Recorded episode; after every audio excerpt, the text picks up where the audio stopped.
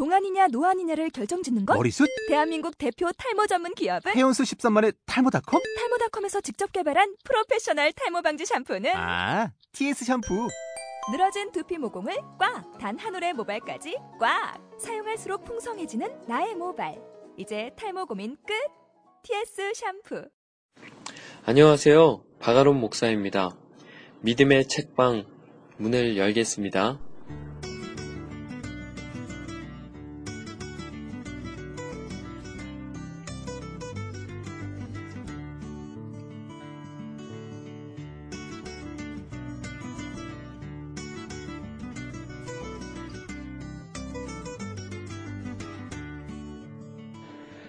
한 주 잘 보내셨습니까? 지난주 한 주 구정 연휴였는데요. 잘 쉬셨는지 모르겠습니다. 저는 개인적으로 푹 쉬고 맛있는 것도 많이 먹고 몸과 영혼이 살찌는 시간이었던 것 같습니다. 제가 사는 집에는요, 텔레비전이 없는데요. 사실 결혼할 때 산 텔레비전이 있는데 안테나를 빼놔서 전혀 보지 않습니다. 그런데 이번 연휴에 오랜만에 텔레비전을 보게 되었습니다. 근데 게스트들이 나오는 방송마다 이야기 되는 것들이 시댁에 가서 남편들과 아내들이 서로 갈등하는 이야기더라고요. 그래서 제가 오늘 들고 온 책이 바로 이런 남편과 아내에 관한 이야기입니다. 아니, 사실은요, 가정에 관한 이야기라고 할 수 있는 것 같아요. 실제로 요즘 가장 유행하듯이 퍼져 있는 단어가 상처라는 단어 아닙니까? 그리고 이 상처는요, 대부분 가정에서 받는 경우가 많습니다. 눈에 보이는 상처가 아닌 마음의 상처는 가장 가까운 사람들에게 받기 마련이기 때문이죠. 특히 남편과 아내가 더욱 그러지 않겠습니까? 원래 그래서 제가 소개하려던 책이 뭐냐면 아내의 기도로 남편을 돕는다라는 책을 소개하려고 했거든요. 이 책을 쓴 작가 스토미 오마샤는요, 개인과 가정의 영성을 회복하는 사역에 헌신하면서 기도의 중요성을 강조하는 영성가이자 베스트셀러 작가입니다. 특히 자신의 삶에 대한 고백을 바탕으로 저술한 글들이 많은 공감대를 불러일으키며 독자들에게 오랫동안 사랑을 받고 있는데요. 어린 시절 어머니의 학대로 인한 마음의 상처를 아는 채 어른이 된 그녀는 여전히 세상 속에서 성공을 쫓으며 지쳐버린 심신을 하나님을 통해 온전히 회복시킬 수 있었다고 합니다. 작은 소책자로 되어 있는 이 책을 보고 요즘 기도의 필요성을 절실히 느끼고 있었기에 망설임 없이 집어 들었는데요. 옆에 남편의 기도로 아내를 돕는다가 있는 겁니다. 이게 책이거든요. 그러니까 제가 원래 소개시켜 주려고 했던 책은 아내의 기도로 남편을 돕는다이고요. 오늘 사실 소개한 책은 남편의 기도로 아내를 돕는다입니다. 그래서 이 두 권을 들고 한 주 동안 제 아내와 제가 함께 읽었거든요. 읽고 나서 진짜 감동했습니다. 어떻게 이렇게 탁월하게 아내에 대해 쓸 수 있을까? 그리고 내가 무엇을 기도해야 할지 알게 해준 것 같았습니다. 물론 아내의 기도로 남편을 돕는다 이 책이 더 유명한 책인데요. 아마 기도하는 아내들이 더 많기 때문일 거라 생각합니다. 그럼에도 불구하고 제가 오늘 들고 온 책은 남편의 기도로 아내를 돕는다입니다. 그 이유는 왠지 아내의 기도로 남편을 돕는다 이 책을 먼저 소개해드리면 제가 제 아내에게 절 위해 기도하라고 강요하는 것 같아서요. 일단 제가 먼저 기도하겠다는 다짐으로 이 책을 먼저 소개해드립니다. 한번 읽어보시면 절대 후회하지 않을 겁니다. 그리고 이 책은 남편이 아니라 아내분들이나 여자분들이나 결혼을 하지 않으신 분들도 제가 읽어드리는 방송을 한번 끝까지 들어보세요. 얼마나 탁월한 책인지 알게 될 겁니다. 단순히 남편들에게 기도하라고 권면하는 책이 아니고요. 남편들 뿐만 아니라 아내들에 대해서도 이해할 수 있게 하고 또 여자에 관해서도 이해하고 자신들이 모르고 있었던 자신에 관한 문제에 대해서도 돌아보는 시간이 될 거라 생각합니다. 어쨌든 한번 만나봅시다. 만나봅시다. 남편의 기도로 아내를 돕는다. 시작합니다. 아내의 남편. 미식축구 경기 중 홈팀이 진 상태에서 종료를 불과 15초 남겨놓고 있었다. 역전시키기 위해서는 터치다운이 필요했지만 그렇게 짧은 시간에는 도저히 불가능했다. 상대팀과 그 팬들은 이미 승리를 자축하고 있었다. 자리를 뜨는 사람들도 더러 눈에 띄었다. 하지만 홈팀과 코치는 끝까지 포기하지 않았다. 그들은 도저히 믿을 수 없는 플레이를 해냈고 극적 상황 끝에 결국 몇 초 남지 않은 상태에서 터치다운을 얻어냈다. 언론은 그것을 기적이라고 표현했다. 결혼 생활도 미식 축구 경기와 비슷하다.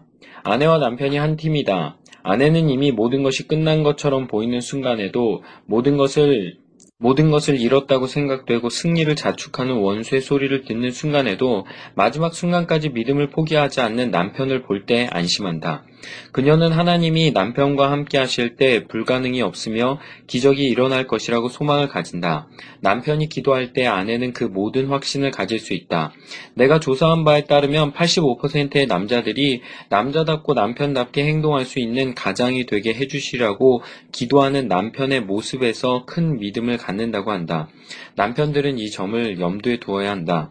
너희 기도가 막히지 아니하게 하려 함이라. 기도는 하나님께 드리는 것이다. 그분 앞에서는 아무것도 숨길 수 없다. 부정적인 생각, 나쁜 태도, 완고한 마음, 이기적인 동기 등 모든 것이 하나님 앞에 적나라하게 드러난다. 정직하고 열성적으로 기도를 드리면 자연히 마음 깊은 곳이 드러나기 마련이다. 기도는 어떤 면에서 자신의 치부를 드러내는 일이다.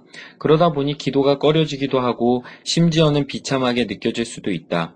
하지만 기도를 해오면서 깨닫게 된 한 가지는 마음의 원망, 이기적 욕심, 교만, 분노, 앙심 같은 부정적 요소들이 도사리고 있는 한 하나님의 응답을 받을 수 없다는 사실이다. 성경은 내가 내 마음의 죄악을 품으면 주께서 듣지 아니하시리라 10편 66편 18절에 말한다. 기도할 때는 바른 마음을 가져야 한다. 그렇지 않으면 응답받을 수 없다. 사실 기도는 행위보다 마음 자세가 더 중요하다. 마음 자세가 기도의 결과에 더 큰 영향을 미치기 때문이다.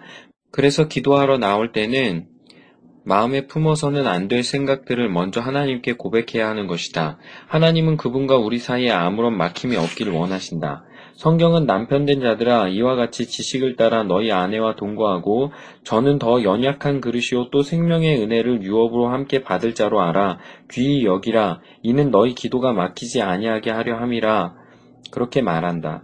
지식을 따라 아내와 동거하라는 말씀은 아내가 남편의 도움과 보호와 사랑을 필요로 하는 존재임을 뜻한다. 아내와 남편은 생명의 은혜를 유업으로 함께 받을 자이기 때문에 말과 생각과 행위에 있어서 아내를 귀히 여겨야 한다. 그렇지 않으면 기도가 막히게 된다. 아내에 대한 남편의 자세가 바르지 않으면 기도해야 아무 소용이 없다. 많은 남편들이 기도 응답을 받지 못하는 이유는 바로 이 사실을 깨닫지 못하기 때문이다. 하나님 앞에서 깨끗한 양심으로 아내를 위해 기도하는 것이야말로 그녀를 가장 귀하게 여기는 방법 가운데 하나이다. 하나님께 마음의 상태를 알 수 있게 해주시라고 기도하라. 완벽해 보이는 결혼 생활을 하고 있다 해도 하나님의 기준에 비추어 보면 아내를 향한 남편의 태도에 항상 부족한 것이 있기 마련이다. 하나님이 잘못을 깨우쳐 주시거든 주저하지 말고 즉시 고백하라. 하나님 앞에서 자신의 부족함을 고백하면 극복할 수 있는 힘을 주신다. 사실 아내를 위해 기도하는 시간을 갖 기 어려워서 기도하는 남편이 되지 못하는 것이 아니다. 가장 큰 이유 가운데 하나는 하나님 앞에서 부끄러울 것 없는 마음을 갖기가 어렵기 때문이다. 그러므로 아내를 위해 기도하기 전에 먼저 자신을 위해 기도해야 한다. 기도하는 아내가 되기 위해서도 마찬가지다. 듣기로는 아내의 기도로 남편을 돕는다를 읽은 여성들 가운데도 이 말을 듣는 순간 절대 그렇게는 못해 라고 하면서 책을 내동댕이 친 여성들이 많았다고 한다. 하지만 하나님의 성령이 다시 책을 잡고 끝까지 읽게 만드셨다. 남편들 가운데서도 분명히 책을 던지는 이들이 있을 수 있다. 하지만 자신이 먼저 변화하지 않으면 아무리 기도해도 응답받을 수 없다. 최초의 인간 아담은 하나님의 걸작품이었다. 하지만 여전히 아담에게는 그를 도와 완전하게 해줄 수 있는 동반자가 필요했다. 그래서 하나님은 하와를 창조하셨다. 오늘날의 남편들도 아담처럼 하나님이 만드신 위대한 걸작품임에는 틀림없지만 그를 도와줄 아내가 필요하다.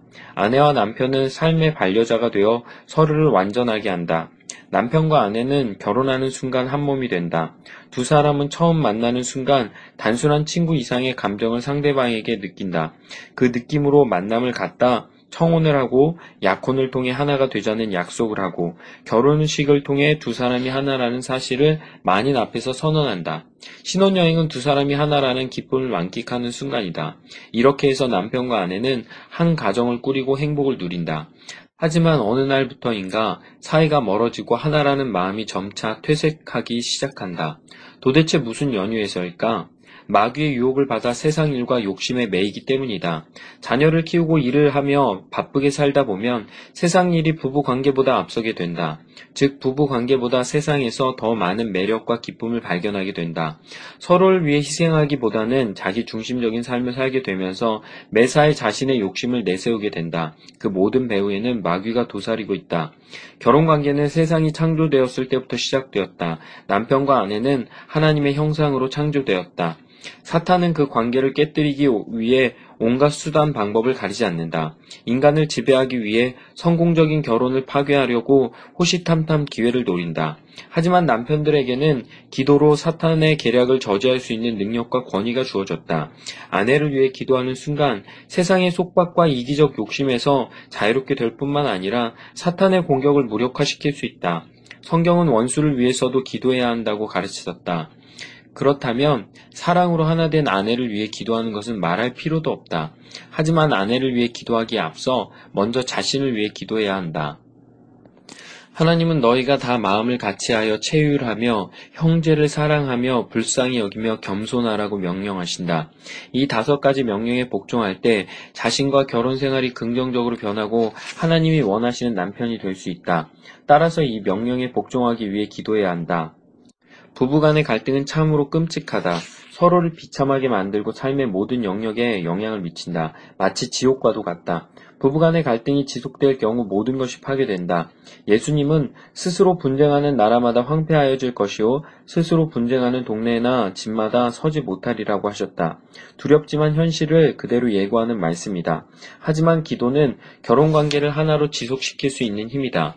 갈등 때문에 부부 사이가 소원해지면 반드시 값비싼 대가를 치르게 된다. 부부 갈등은 서로를 불안전하게 만든다. 그러나 주 안에서 남자 없이 여자만 있지 않고 여자 없이 남자만 있지 아니하니라고 하는 성경 말씀대로 부부는 서로를 의지해야 한다. 하지만 남자와 여자는 다르기 때문에 자칫 잘못하면 각기 딴 방향으로 나갈 수 있다. 가장 친밀하다고 할 수 있는 부부도 예배가 아니다. 남편과 아내도 일, 관심사, 활동 영역이 다르다. 하지만 구체적으로 서로를 위해 기도하면 자연히 조화를 이루어 같은 길을 걸어갈 수 있다. 기도는 마음과 생각을 하나 되게 만든다. 무엇보다도 마음과 생각이 하나 되어야만 친밀함을 유지할 수 있다. 하지만 상대방에 대한 미움이 생길 경우에는 자신도 모르는 사이에 정신적, 육체적, 감정적으로 상대로부터 도망하게 된다. 특히 같은 신앙을 갖는 것이 중요하다.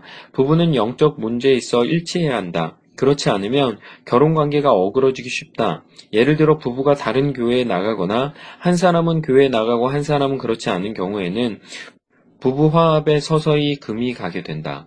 만일 부부관계를 깨뜨리는 문제들이 생겨나거든 특별히 그것을 위해 기도하라. 아내와 일체감을 갖는데 방해되는 마음의 문제가 있다면 하나님 앞에 솔직히 고백하라. 아내의 태도와 관점이 바뀔 필요가 있다고 판단되거든 그녀가 변화될 수 있게 해주시라고 기도하라. 부부가 한마음이 되면 든든한 결혼 관계가 가능해진다.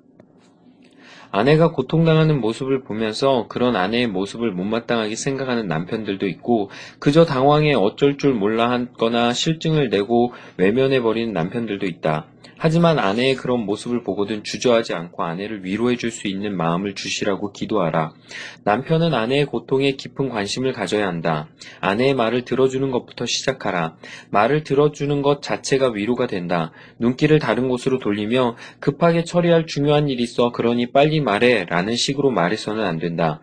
말을 들어준다는 것은 관심을 가지고 경청한다는 것을 의미한다. 아내는 남편이 모든 문제를 해결해 주리라고 기대하지 않는다. 다만 자신의 마음을 헤아려 주고 자신이 느끼는 감정을 이해해 주기를 바랄 뿐이다. 과거의 마이클은 단 1초도 내 말을 들어주지 않고 획 가버리곤 했다. 남편이 내 말을 다 들어주기 원할 때는 쫓아가며 말을 하거나 나중에 남편을 다시 볼 때 해야만 했다. 남편을 붙잡아 앉혀놓고 나를 쳐다보라고 한 뒤 말할 때에도 그가 내 말을 듣고 있는지 수시로 확인해야 했다. 그런 남편이 지금은 내가 고민하면 자상하게 들어준다. 남편이 듣고 위로를 표하는 순간 우리 관계가 회복되곤 한다. 그러므로 사랑과 관심을 가지고 아내의 말을 경청하게 해주시라고 기도하라. 그런 태도는 거저 주어지는 것이 아니다. 가꾸어 가야 한다. 아내를 동정하는 마음을 가질 때 이상적인 부부 관계를 이룰 수 있다. 예수님은 우리의 부족함에도 불구하고 우리에게 언제나 충실하시다. 그분은 순결하고 열정적인 사랑을 베푸신다. 남편은 예수님처럼 아내를 사랑해야 한다. 그렇지 않으면 주어진 권위를 남용하게 되고 결과적으로 아내를 학대할 수밖에 없다. 아내와 남편은 하나이기 때문에 아내를 자기 몸처럼 대해야 한다. 자기의 몸을 해치는 사람은 없을 것이다. 성경은 아내 사랑하기를 자기같이 하라고 말한다. 23년 동안 교회를 담임하신 제 케이포드 목사님은 남편에게 진정으로 사랑받는 아내는 세월이 흐를수록 아름다워진다는 말을 하곤 했다. 여자는 사랑받으면 내적 아름다움이 세월이 갈수록 더욱 빛난다. 아내가 남편의 사랑에 얼마나 큰 감동을 느끼는지 아마 남편들은 잘 모를 것이다. 아내를 사랑하는 마음을 잃어버릴 때는 결국 아내를 잃고 만다. 성경은 내 손이 선을 베풀 힘이 있거든 마땅히 받을 자에게 베풀기를 아끼지 말라고 했다. 아내를 사랑하고 그 사랑을 표현할 수 있게 해주시라고 기도하라. 사랑은 아내를 아름답게 만든다. 아내의 언행 때문에 속상할 때는 좀 달라졌으면 하는 마음이 들기 마련이다. 하지만 아무리 말해도 결과가 없다. 결국 아무 소용이 없어요. 아내는 전혀 태도를 바꾸려고 하지 않아요. 라며 포기해버린다. 하지만 누구나 태도를 바꾸기는 쉽지 않다. 사실 아무리 애써도 우리는 자신을 변화시킬 수 없다. 오직 하나님만이 우리를 변화시킬 수 있다. 따라서 아내의 태도를 바꾸려면 기도하는 수밖에 없다. 예를 들면 아내의 행동이 늘 굼떠 있다. 사실 일부러 그러는 것이 아니라 시간관념이 부족하거나 할 일이 너무 많기 때문이다.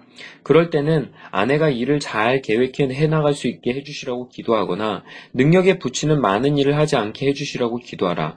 아울러 분명한 시간관념을 갖게 해주시라고 기도하라. 아내에게 화를 낸다든지 거칠고 상스러운 태도를 보여서는 안 된다. 아내를 비난하면 오히려 더욱 완고해질 뿐이다. 오직 기도만이 아내를 바꿀 수 있다.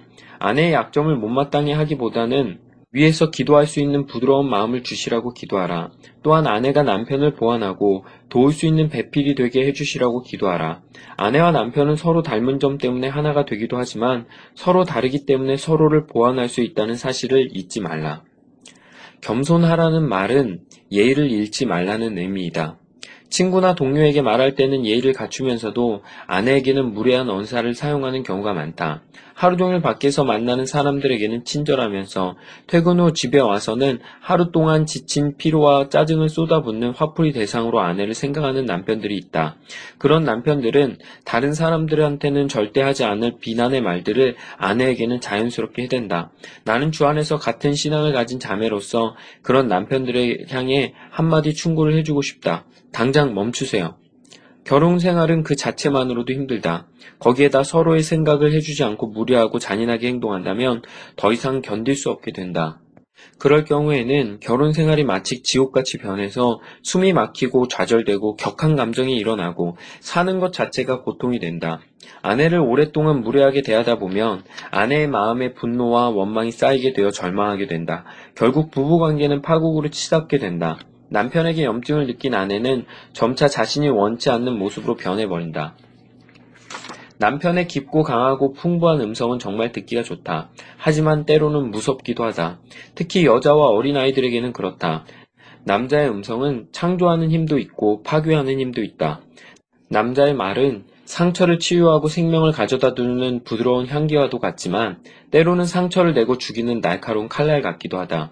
그렇다고 해서 아내와 솔직하게 삶의 문제를 논의해서는 안 된다는 뜻이 아니다. 오히려 자신의 생각과 감정을 솔직하게 털어놓는 것이 좋다. 하지만 아내와 대화할 때는 비난의 음성을 높이지 말아야 한다. 대화를 하다 보면 의도하지 않더라도 지치기도 하고 성급한 마음이 들기도 해서 상대방을 향해 예의 없는 말을 무심코 던지게 된다. 하나님의 나라는 말에 있지 아니하고 오직 능력에 있음이라는 말씀을 기억하라. 결과를 만들어내는 것은 우리의 말이 아니라 그 배후에 있는 하나님의 능력이다. 민감한 사안을 말하기에 앞서 기도하라. 그러면 바른 마음에서 나오는 능력 있는 말을 할 수 있게 된다. 아내는 남편을 돕기 위한 하나님의 선물이다. 성경은 남자가 여자를 위하여 지음을 받지 아니하고 여자가 남자를 위하여 지음을 받은 것이라고 말한다. 하지만 아내를 대할 때는 하나님이 주신 선물이라고 생각해야 한다. 그럴 때 아내가 남편을 돕는 온전한 축복을 누릴 수 있다. 아내를 귀히 여기고 존중하면 남편의 가장 소중한 자산으로 변할 것이다. 성경은 무엇이든지 구하는 바를 그에게 받나니 이는 우리가 그의 계명들을 지키고 그 앞에서 기뻐하시는 것을 행함이라고 가르친다. 아내에게 예의 바르게 말할 수 있게 해주시라고 기도하라. 그렇게 하지 못할 때는 깨우침을 주시라고 기도하라. 하나님은 아내를 예우하는 남편을 기뻐하신다. 지금까지 말한 다섯 가지 명령을 지킬 경우 자기 자신뿐 아니라 부부관계가 변하는 기쁨을 누리게 될 것이다. 하나님은 우리에게 변화를 받으라고 말씀하신다. 인간인 이상 우리에게는 항상 개선의 여지가 필요하다. 우리 개인적으로도 성장해야 하지만 우리의 결혼 생활도 날이 갈수록 나아져야 한다. 사랑 다음으로 아내에게 줄 수 있는 위대한 선물은 남편다운 태도와 풍모이다. 아내는 남편이 하나님의 창조하신 목적에 부합하는 남성이 되기를 원한다. 남편도 자신이 그렇게 되기를 원해야 한다. 하나님은 남자에게 힘, 능력, 권위, 탁월한 지혜, 놀라운 자질들을 허락하셨다. 하나님의 창조 목적에 부합하는 남성이 되게 해주시라고 기도하라. 그러면 아내는 항상 삶을 승리로 이끌 수 있다. 아내의 영혼. 아내는 자동차와 같은 존재다. 최첨단 이탈리제 스포츠카와도 같으며 세련되고 값비싼 독일제 세단과도 같다. 또한 지프처럼 강하고 단단하며 모터쇼에 출품된 자동차처럼 섬세하다. 힘 좋은 6기통 엔진을 단 자동차와도 같고 빠르지만 값이 만만찮은 8기통 자동차와도 같다. 마치 사륜구동차처럼 날씨가 좋으나 구주나 신뢰할 수 있기도 하고 날씨가 쾌청한데도 브레이크가 듣지 않은 채 언덕을 질주해 내려가는 자동차와 같기도 하다. 그 어떤 차도 잘 달리기 위해서는 연료가 필요하다. 아내도 마찬가지다. 자동차의 연료에 비교될 수 있는 부분은 바로 아내의 영혼이다. 매끄럽게 빠진 멋진 외관과 우아한 실내, 가르랑거리는 새끼 고양이 같은 조용한 엔진, 푹신한 뒷좌석, 넉넉한 트렁크, 아름답게 만들어진 앞부분, 각종 악세사리가 달린 자동차도 연료가 없으면 달릴 수 없다. 겉으로 아무리 좋아 보여도 자동차는 연료가 없으면 힘을 낼 수 없다. 연료가 가득한 연료 탱크, 잘 충전된 배터리, 깨끗한 엔진 오일, 정상적인 브레이크 용액, 추운 겨울에 대비한 부동액 등 잘 갖추어져 있어야 자동차가 안전하고 힘차게 달릴 수 있다. 아내도 똑같다. 때로 우리는 연료가 부족하다는 사실을 미처 모르고 자동차를 운행한다. 연료 게이지를 확인하지도 않고 차를 몰다가 갑자기 연료가 떨어져 낭패를 보는 경우가 종종 있다. 아내도 당장은 아무 문제 없는 듯 보이지만 실제로는 그렇지 않은 경우가 많다. 사실 매일 성령 충만하지 못하면 비슷한 사태가 빚어진다.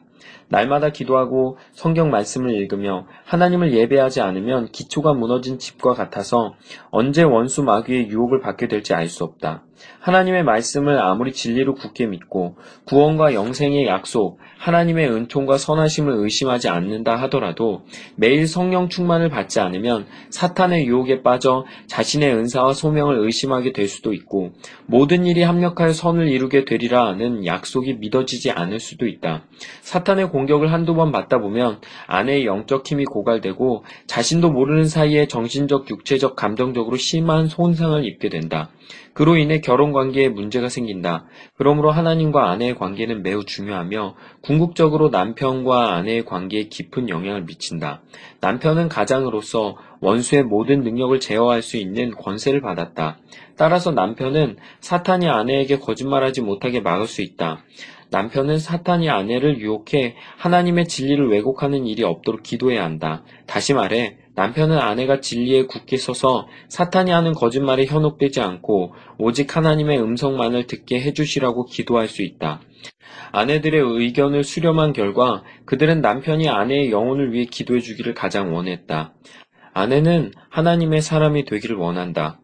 그녀는 하나님과 확고한 관계를 유지하고 흔들리지 않은 신앙을 갖기 원한다. 인내와 자비와 화평을 비롯한 성령의 모든 열매가 자신의 삶에 나타나기를 소망한다. 아내는 또한 하나님의 뜻을 알고 싶어 하고 자신이 그분의 뜻을 행하고 있다는 확신을 얻고 싶어 한다. 하나님의 뜻에 복종하는 삶을 살고 있다는 확신이 들면 아내는 마음의 평화를 얻는다. 예를 들어 집에서 아이들을 돌보는 일이 하나님의 뜻을 따르는 일이라는 확신이 들어야만 아내는 그 일을 하면서 만족을 얻을 수 있다. 남편은 아내가 하나님의 뜻을 깨달아 무슨 일을 하든지 그 일에 만족할 수 있게끔 옆에서 늘 기도해 주어야 한다. 아내의 영적인 삶을 위해 기도해야 할 또 다른 이유는 아내와 남편 모두 하나님께 소망을 둘 때 훨씬 축복의 삶을 영위해 나갈 수 있기 때문이다. 하나님 대신 서로를 의지할 경우에는 서로의 기대를 온전히 충족시켜 줄 수 없게 되고 결국 실망할 수밖에 없다. 아내의 연료 탱크가 비어 있는 경우에는 겉보기에는 별탈 없이 보여도 사실은 속력을 내 달릴 수가 없다. 그럴 경우 운전대는 움직일 수 있겠지만 운행은 불가능하다. 브레이크도 작동하지 않기 때문에 원하는 곳에 멈출 수도 없다. 때문에 아내는 매일 성령 충만을 받아 그녀의 연료 탱크에 기름을 가득 채우고 하나님의 능력으로 충만해야 한다. 아내의 연료 탱크가 가득해야만 먼 거리를 달릴 수 있다. 아내에게 연료가 충분한지, 연료 탱크에 좋은 기름이 가득 차 있는지 살펴라. 그리고 하나님께 기도하라. 응답해 주실 것이다. 아내의 감정. 아내의 감정은 정교하게 만든 바이올린과 같다. 조율이 잘 된 바이올린은 아름다운 소리를 낸다. 하지만 바이올린은 매우 섬세한 악기라서 주변 환경에 예민하다. 바이올린은 갑작스러운 환경의 변화를 견디지 못한다. 온도나 습도 혹은 고도만 변해도 가락이 변한다. 제대로 연주하기만 하면 바이올린은 깊고 풍부하고 아름다운 유쾌한 소리를 내지만 그렇지 않을 때는 도저히 들을 수 없는 불협화음을 만들어 듣는 사람의 신경을 몹시 거스른다. 소리를 내는 데는 바이올린의 상태도 중요하지만 보다 중요한 것은 바로 연주자다. 아내의 감정이 마귀의 영향을 받을 때는 모든 조화가 깨지고 견디기 힘든 불협화음이 일어난다. 하지만 아내의 감정이 하나님의 지배를 받을 때는 아름다운 조화를 이룬다. 남편의 생활은 아내의 감정에 의해 지대한 영향을 받는다. 아내가 근심이 있든지 화가 나 있거나 우울해 있으면 남편에게도 자연히 그 느낌이 전달되기 마련이다. 그런데 아내의 감정을 무시하는 남편들이 적지 않다. 그들은 아내가 왜 그런 감정을 갖는지 알려고 하지 않고 아예 외면해 버린다. 그들은 아내의 말을 들으려고 하지 않는다. 아내가 느끼는 감정을 별것 아닌 양 가볍게 생각해 버리기도 한다. 아내의 문제를 축소시키기 위해 자신이 더 큰 문제를 안고 있는 것처럼 떠벌리는 남편들도 있다. 남편들이 그런 식으로 반응하는 것은 아내를 염려하지 않아서가 아니다.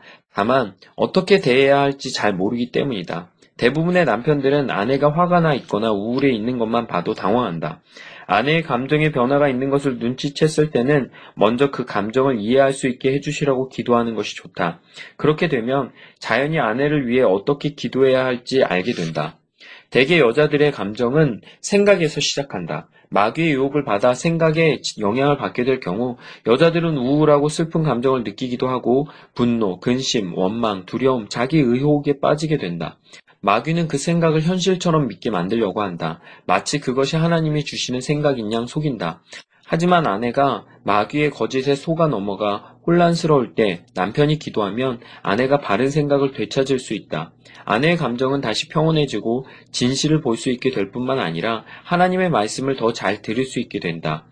부부가 각기 감정적으로 성숙한 사람으로 만나 결혼 생활을 시작했다면 더 나은 결혼 생활을 영위해 나갈 수 있을 것이다. 하지만 감정적으로 성숙한 사람이 되는 것은 평생의 과업이다. 결혼은 성인이 되면 할 수 있다. 하지만 감정적으로 성숙한 사람이 되는 데는 훨씬 더 많은 세월이 필요하다. 경험으로 볼 때 결혼 생활을 통해 좀 더 성숙한 인간으로 성장하는 것 같다. 결혼은 서로를 위해 헌신과 무조건적인 사랑의 의미를 깨닫게 해주기 때문이다. 또한 결혼은 서로의 감정을 치유할 수 있는 환경을 제공하게 해주며 안정을 가져다 주어 과거의 고통을 극복하게 해준다. 따라서 아무 고통도 없는 척하거나 혼자서 끙끙 알, 앓을 필요도 없고 과거에 매달릴 필요도 없다. 결혼 후 아내의 삶에서 여러 가지 감정적 상처가 드러나더라도 두려워하지 말라. 오히려 남편으로서 아내를 도울 수 있게 된 것을 기쁘게 생각해야 한다. 물론 남편이 전능한 치유자가 되어 모든 상처를 다 싸매줄 수는 없다. 오직 하나님만이 상처받은 감정을 치유할 수 있다. 아내의 속마음을 변화시킬 수 있는 분은 오직 하나님 뿐이시다. 하지만 그렇게 하기 위해서는 남편의 기도가 필요하다. 남편의 기도는 마귀의 공격을 효과적으로 막아내는 수단이 된다. 앞에서 말한 대로 나는 어렸을 때 학대를 받으며 성장한 탓에 감정적 상처를 많이 받고 자랐다. 나처럼 감정적 상처를 받고 성장한 여성들과 결혼한 남성들에게 여러 가지 질문을 받았는데 대표적인 한 가지를 예로 들면 다음과 같다. 아내가 우울해할 때 어떻게 해야 할지 모르겠어요. 어떤 말을 해줄 수 있을까요? 아내를 도울 수 있는 방법은 무엇일까요? 그런 질문을 받으면 나는 이렇게 대답한다. 아내가 현재 느끼는 감정은 대개 과거에 경험했던 일들 때문에 생기는 것입니다. 아마 당신은 아내와 똑같은 배경에서 성장하지 않았기 때문에 이해하기 힘들 것입니다. 하지만 하나님은 고통받는 아내를 치유하기 원하시며 건강한 감정을 회복시켜 주고자 하십니다. 당신은 고통받는 아내를 도울 사명이 있습니다. 당신이 영적 보호와 피난처를 아내에게 제공해 주어야 합니다. 그렇게 될 때 아내는 안전함을 느끼고 스스로 감정을 치유할 수 있답니다. 가장 좋은 방법은 말과 행동으로 아내에게 무조건적인 사랑을 보여주는 것입니다. 감정적 고통을 겪을 때는 전보다 더 많은 도움이 필요할 때랍니다. 아내를 위해 기도하고 있다고 말해주고 필요한 경우에는 함께 기도하세요. 아내의 감정을 이해해 긍정적으로 대응할 수 있게 해주시라고 기도하세요. 아내를 치유해 주시라고 기도하는 것도 중요하지만 아내의 감정을 잘 이해해 올바로 처신할 수 있게 해 주시라고 기도하는 것도 그에 못지않게 중요하답니다. 아내의 감정적 상처가 회복되는 모습을 보거든 옆에서 격려해 주는 것도 필요합니다. 하나님은 아내를 남편의 보호 아래 두셨다. 아내는 귀한 악기와 같아서 잘 돌보고 사랑할 때 아름다운 소리를 낸다. 아내가 가정에서 아름다운 소리를 낼 수 있 기 위해서는 남편의 도움이 절실히 필요하다. 아내의 모성. 남자가 하는 일은 명료하다. 시작과 끝이 분명하고 성공과 실패도 확실하다. 남성의 시장 가치도 월급에 따라 분명히 드러난다. 하지만 엄마 역할을 해야 하는 여성은 이 모든 것이 불분명하다. 주부의 일은 끝이 없기 때문에 밤낮으로 일해야 한다. 병가도 없고 사퇴하고 싶어도 갈 곳이 없다. 자신의 일을 능숙하게 처리할 수 있는 능력이 있어도 항상 수습사원 취급을 받는다. 아무리 일해도 노동의 열매가 뚜렷하지 않고 어머니 역할을 25년 동안 했다 해도 성공인지 실패인지 확실하지 않다. 물론 어머니로서 받는 유익이 없지는 않지만 월급처럼 분명하게 계산될 수는 없다. 조사에 의하면 아내들이 원하는 가장 중요한 기도는 세 가지다. 먼저 이미 살펴본 대로 남편이 아내의 영혼과 감정을 위해 기도해 주기를 바란다. 마지막 한 가지는 바로 엄마로서의 역할이다. 대부분의 아내들은 엄마 역할을 잘 하도록 남편이 기도해 주기를 원한다. 아내들에 의하면 자녀를 양육하면서 가장 어려운 일 중 하나는 좋은 엄마도 되어야 하고 좋은 아내도 되어야 한다는 점이다. 남편을 생각하자니 자녀에게 소홀해지고 자녀를 생각하자니 남편에게 소홀해진다. 남편과 자녀에게 똑같은 시간을 배정한다 해도 해결된 문제가 아니다. 스스로 아무것도 할 수 없는 아이와 모든 것을 혼자 처리할 수 있는 남편에게 같은 시간을 배정할 수는 없는 노릇이다. 여성들은 엄마와 아내의 역할을 둘 다 잘하기를 원한다. 이 부분에 대해 남편의 기도가 필요하다. 만일 이 두 가지의 일을 동시에 잘 해낼 수 있다면 아내나 남편은 물론 자녀에게도 큰 유익이 된다. 자녀의 양육은 실로 어마어마한 일이다. 아내가 지쳐 쓰러지기 전에 그 짐을 그나마 가볍게 해주려면 남편의 기도가 절대적으로 필요하다. 하나님은 남편의 기도를 통해 아내에게 평온을 주신다. 아내는 자녀를 양육하는 동안 내적 평화를 찾아야 한다. 만일 그러지 못하면 자녀가 다 자라는 집을 떠나는 순간 도저히 삶의 의미를 찾을 수 없게 된다. 남편이 기도하느냐, 하지 않느냐에 따라 아내의 일은 매일 해야 하는 힘겨운 허드렛 일이 될 수도 있고 생명을 주는 사랑의 수고가 될 수도 있다. 모든 여성은 출산의 능력을 부여받았다. 여인의 몸으로 창조해낼 수 있는 것 가운데 하나가 바로 아이를 낳는 일이다. 여성의 품은 아이를 안을 수 있도록 만들어졌다. 따라서 품 안이 비어 있는 여성은 여성으로서의 역할을 다하지 못하고 있다는 자괴감을 느끼게 된다. 이런저런 이유로 출산을 원치 않는 여성들조차도 아이를 안고 싶은 강렬한 욕망에 사로잡힐 때가 있다. 때문에 자녀를 갖고 싶지만 가질 수 없는 여성은 말로 닿을 수 없는 심적 고통을 겪는다. 족한 줄 알지 못하는 것들 가운데 아이를 베지 못하는 태가 잠언에 포함될 정도이니 그 고통이 얼마나 큰지 짐작할 수 있을 것이다. 그러한 고통을 달래주고 어루만져 줄 수 있는 분은 오직 하나님 뿐이시다. 아내가 아이를 간절히 바라는 상황이라면 위로를 찾을 수 있게 해주시라고 기도하라. 아이를 낳지 않겠다는 것이 부부의 동의로 결정된 일이고 그것이 하나님의 뜻이라고 확신할 때는 아무 문제도 되지 않는다. 하지만 둘 중 한 사람만 아이를 원할 때는 낙심과 시리에 빠질 수도 있고 심한 경우 자칫 이혼에 이르게 될 수도 있다. 자녀의 문제에 대해서는 부부가 반드시 의견을 같이 해야 한다. 만일 남편이 자녀를 원하지 않을 경우에는 마음을 다해 주님께 구하고 주님의 뜻에 비추어 서로 동의할 수 있게 해주시라고 기도드려라. 내가 조사한 여성들 가운데 자녀가 없는 여성들은 한결같이 임신을 위해 기도해 달라고 했다. 그런 경우에는 포기하지 말고 기도하라. 아이가 없는 부부 가운데 수년 동안 아이를 위해 기도해 마침내 기적적인 응답을 받은 이들이 많다. 하나님의 기적은 간절히 사모하는 자들에게 일어난다. 부모는 이따금 내가 아이들에게 충분히 해주었을까? 혹은 너무 다 해줘서 잘못 키운 것은 아닐까와 같은 자책감에 사로잡힐 때가 있다. 특히 일하는 엄마는 거의 매일 이런 자책감에 시달린다 해도 과언이 아니다. 아이가 세상에 나오는 순간부터 엄마는 늘 아이와 함께하고 싶은 간절한 욕망을 갖게 된다. 따라서 아이와 떨어져 지내게 될 경우 엄마의 마음은 늘 불안하고 힘들 수밖에 없다. 일하는 엄마는 학교를 마치고 돌아오는 아이들을 반겨주지도 못하고 아이들이 새로운 것을 배우는 모습도 보지 못하고 아이가 아플 때는 돌봐주지 못하며 특별한 행사에 아이와 함께 해주지도 못하고 학예회나 소풍 가는 날에도 신경을 써주지 못하는 일들 때문에 늘 고통스럽다. 다른 사람에게 아이를 맡기고 일터로 갈 때도 엄마보다 아이를 더 잘 돌볼 수 있는 사람은 없다는 생각에 늘 괴롭다. 모든 엄마들은 항상 더 좋은 엄마가 되기를 원한다. 따라서 이 부분에 대해 남편의 기도가 필요하다. 일하는 엄마는 적은 시간을 쪼개 아이에게 관심과 사랑을 표현해 주어야 하기 때문에 특별히 더 많이 기도해 주어야 한다. 남편은 아내가 아이와 함께 보내는 시간을 최대한 많이 가질 수 있게 해주시라고 기도해야 한다. 또한 아내가 너무 많이 일하지 않도록 자책감에서 벗어날 수 있도록 기도해야 한다. 자책감을 갖기는 아버지들도 마찬가지다. 남편들도 일에 많은 시간을 뺏기기 때문에 자녀들에게 신경을 써줄 시간이 많지 않다. 물론 남편들은 가장으로서 가족의 생계를 위해 일해야 한다. 사실 남편들은 대단한 일을 하고 있다. 그들은 가족의 안전과 생계를 위해 많은 것을 제공하고 있음에도 불구하고 제대로 인정받지 못하는 경우가 많다.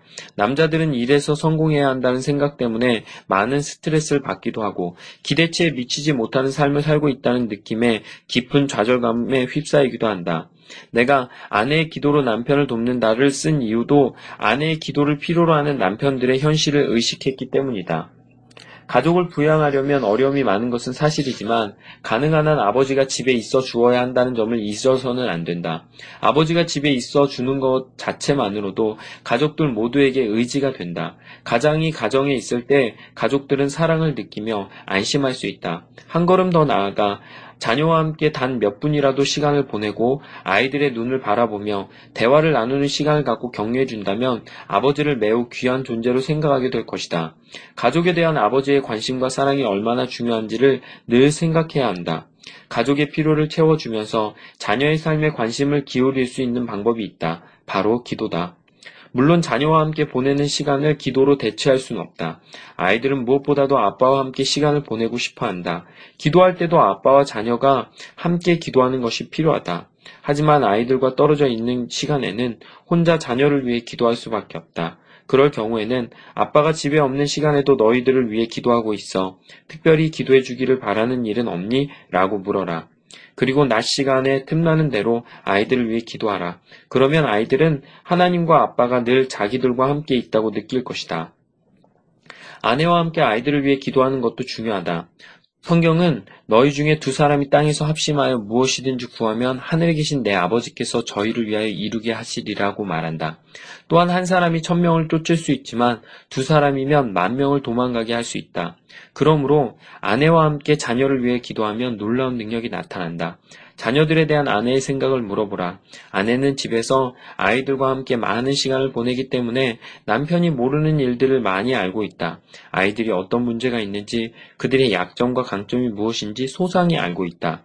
아내는 그것들을 남편도 알기를 원한다. 남편이 아이들을 위해 기도하고 있다는 사실을 알면 아내는 무한한 평화와 자신감과 기쁨을 갖게 된다. 남자들은 평생 동안 일과 일터에 많은 시간을 바치지만 아내와 자녀를 위해 기도하는 시간이야말로 가장 귀한 시간이다. 그 시간은 값으로 환산할 수 없다. 가족들을 위해 기도하는 것은 곧 미래를 위한 투자이며 하늘나라의 보물을 쌓는 일이다. 특별히 엄마 역할을 하는 아내를 위해 기도해 주어야 한다. 내 남편 마이클이 지은 노래 가운데 이런 가사가 있다. 아내는 미래의 보물을 위해 열심히 일하고 있다네. 그녀를 잘 대해 주시오. 남편들이여 아내와 자녀를 위해 기도하라. 아내의 기분. 아내의 감정과 아내의 기분을 분리해 다루는 것을 이상하게 생각할지도 모르겠다. 이유는 간단하다. 우울함, 슬픔, 근심, 분노와 같은 감정들은 구체적으로 식별이 가능한 정서들이지만 이에 비해 기분은 이렇다고 딱히 꼬집어 말할 수 없는 애매한 것인 까닭이다. 기분은 식별하기도 어렵고 이해하기도 힘들다. 사실 아내의 기분은 모호하기도 하고 비이성적이기도 하고 확실하지도 않고 전혀 예기치 못한 정서라서 대다수 남편들은 원인을 헤아릴 엄두도 내지 못한다. 하지만 나는 여자의 기분에 관해 설명해 보고자 한다. 내 설명을 통해 남편들이 여자의 기분을 조금이나마 이해할 수 있었으면 좋겠다. 먼저 여성의 마음과 영혼 속에는 민감하지 못한 남성은 도저히 알 수 없는 미묘하고 복잡적인 정소가 들어있다는 사실을 잊어서는 안 된다. 여성은 생각해야 할 여러 가지 일, 걱정거리, 생리, 책임감, 과거의 불쾌한 기억, 전날 밤의 수면 상태, 마귀의 유혹, 과거의 배경, 머리 스타일 등의 영향을 받는다. 이 모든 일들이 한꺼번에 몰려올 때면 더 이상 감당할 수 없게 된다. 몇 분 전에 어떤 일이 있었든지, 지난번에 어떤 대화를 나누었든지, 그것은 그때 일이고, 현재 일어나는 일이 가장 중요하다. 어떻게 기분이 그렇게 갑자기 돌변하는지 도대체 알 수 없는 남성들은 그런 일을 당할 때마다 의아해 할 수밖에 없다. 하지만 이런 현상을 나쁘게만 보아서는 안 된다. 당사자인 여성들조차도 그 이유를 잘 모르기 때문이다. 남성은 여성에 비해 훨씬 단순하다. 남성은 먹고 성행위를 하고 자녀를 낳고 성공하고 이성적 이해에 도달하면 그것으로 끝이다. 하지만 여성은 복잡한 존재다. 여성의 욕구는 매우 섬세하기 때문에 심지어 여성들조차도 남성에게 그것을 말로 설명하기가 어렵다. 오직 여성을 창조하신 하나님만이 아실 수 있는 일이다. 여성의 생리현상 한 가지만 해도 이해하기 어렵다. 여자는 생리 며칠 전부터 생리가 끝날 때까지 줄곧 매우 민감하다. 정상적인 여성일 경우 다음 달 생리가 시작되기 중간쯤에 배란을 시작한다. 대개 실제 배란일에 전후 1일씩 더해 약 3일간을 가임기로 생각하는 것이 보통이다. 그때가 될 때마다 여성은 임신을 걱정해야 한다.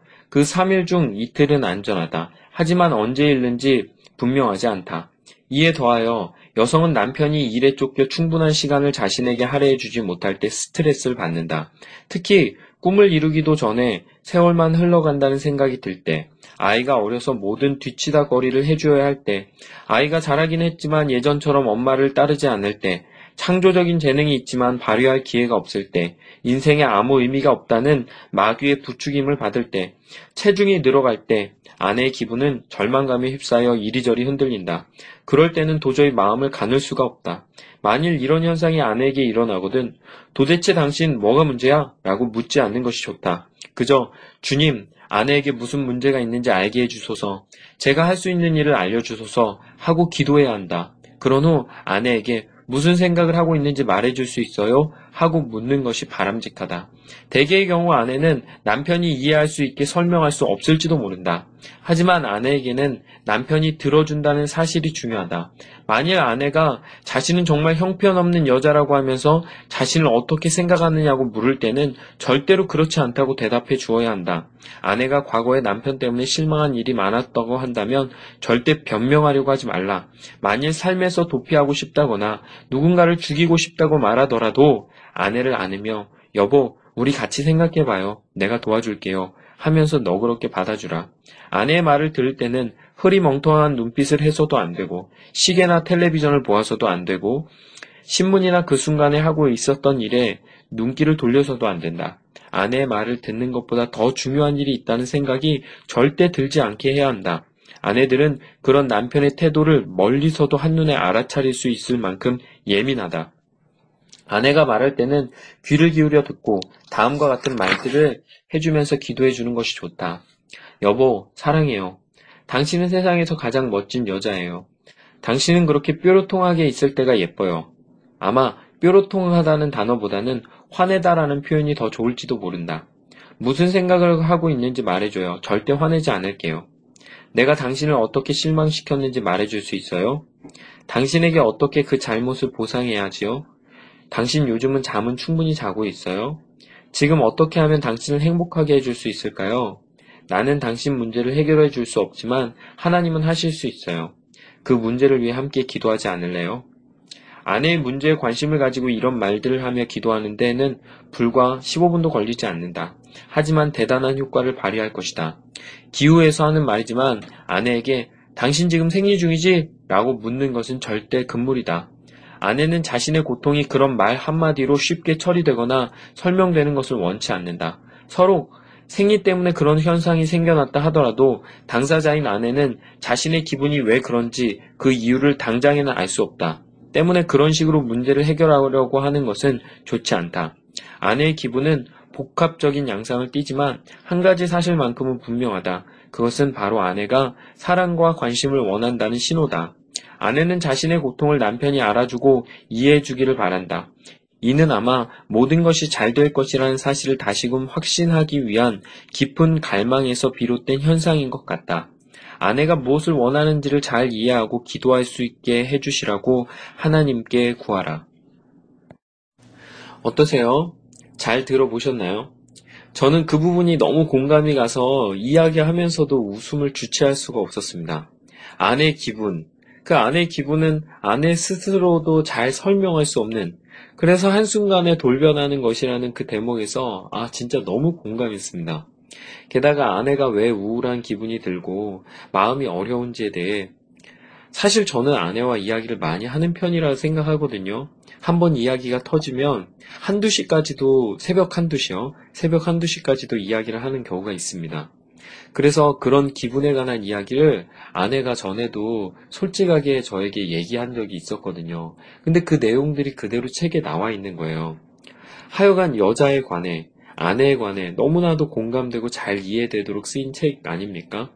제가 읽지 않은 부분들이 있는데요. 원래는 아내에 대한 챕터가 있고 그것을 설명한 후에 구체적인 기도 제목을 여기서 주어주고 있어요. 이 책에서. 그리고 실제 사례에도 각 챕터마다 적혀 있습니다. 근데 오늘 제가 읽을 때는 그런 부분들을 조금 생략했습니다. 시간이 나시면 꼭 읽어보시고 남편분이나 아니면 결혼한 가정이라든가 혹시 어려움을 겪는 가정이 있다면 그런 가정에 이 책을 선물하면 진짜 좋은 선물이 될 것 같아요. 가격도요, 제가 가진 책이 어, 6천원밖에 안 하거든요. 요즘 책치고는 진짜 저렴하지 않습니까? 다음 주에는 아내의 기도로 남편을 돕는다. 이 책을 꼭 읽어드리겠습니다. 하여간 이번 한 주간이 기도로 승리하는 주간이 되기를 소망해 봅니다. 한 주간 승리하십시오. 샬롬. 오늘 책방의 문을 닫습니다.